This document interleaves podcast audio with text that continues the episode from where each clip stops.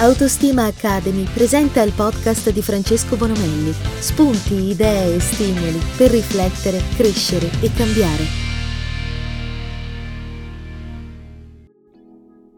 L'età è solo nella tua mente. Oddio, diciamoci la verità. A 50 anni non è che il corpo ci aiuti a pensarlo. Non so tu, ma io ogni 5 anni discendo di colpo una rampa di scale. Così, come per magia da un momento all'altro divento più lento, il respiro si fa più corto. Per leggere il quotidiano devo fare stretching con le braccia e insorgono una serie di acciacchi vari su cui è meglio non addentrarsi, pena il rischio di far diventare questa una puntata di Elisir o di Medicina 33. Torniamo a parlare della nostra mente e dei nostri pensieri. Se ti svegli ogni giorno con una sensazione un po' di ansia, quasi di paura e non ti senti pronto ad affrontare il mondo, Prenditi un momento per riflettere e per ricordare quanto sei privilegiato. Alcuni di noi fino a 50 anni non sono arrivati. Ti sarà sicuramente capitato di perdere conoscenti, amici o parenti in giovane età. Dunque, per quanto ti riguarda, sii grato per esserci ancora e per avere la possibilità di fare grandi cose. Non sarà piacevole fare un simile confronto, ma di sicuro ti renderà più facile modificare il tuo atteggiamento. Nonostante la riflessione che ti ho suggerito, non riesci ancora ad intravedere alcuna possibilità di riuscita? Sei forse il tipo di persona che vede il bicchiere mezzo vuoto. Allora, è il momento che tu faccia un piccolo sforzo e che per la prima volta cominci a guardare il bicchiere in modo che tu possa vederlo mezzo pieno.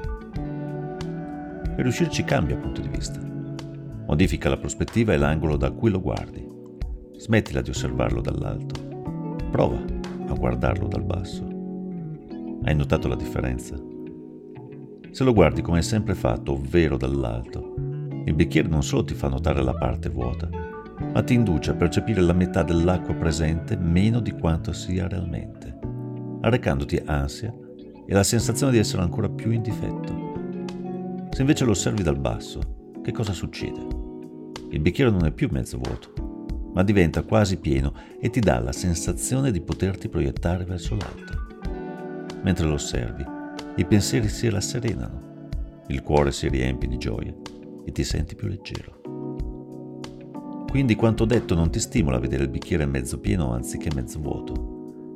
Per riuscirci puoi provare a fare un altro semplice esercizio. Prendi un foglio e scrivi tutti gli aspetti positivi della tua vita, prendendo in considerazione proprio tutto, compresi quelli che ti sembrano più banali come ad esempio respirare. Scrivili senza fretta Possono essere 5, come 500. Poi rileggi quanto scritto e riponi il foglio da qualche parte. In seguito, aggiornalo tutte le volte che ti viene in mente qualcosa per cui essere grato. Questo piccolo esercizio ti aiuterà a fare uno switch grazie al quale potrai pervenire a una visione più positiva della vita. Una visione che ti farà sentire più felice e che a sua volta ti darà modo di affrontare più facilmente il tuo cambiamento. I 50 anni sono il momento perfetto per cambiare il tuo stile di vita e per andare alla ricerca della felicità, della salute e del benessere. Quindi cerca di capire esattamente cosa desideri e sii grato per il privilegio di esserci arrivato a questa età. Anziché rammaricarti, goditi le rughe, le cicatrici e la saggezza che ne deriva.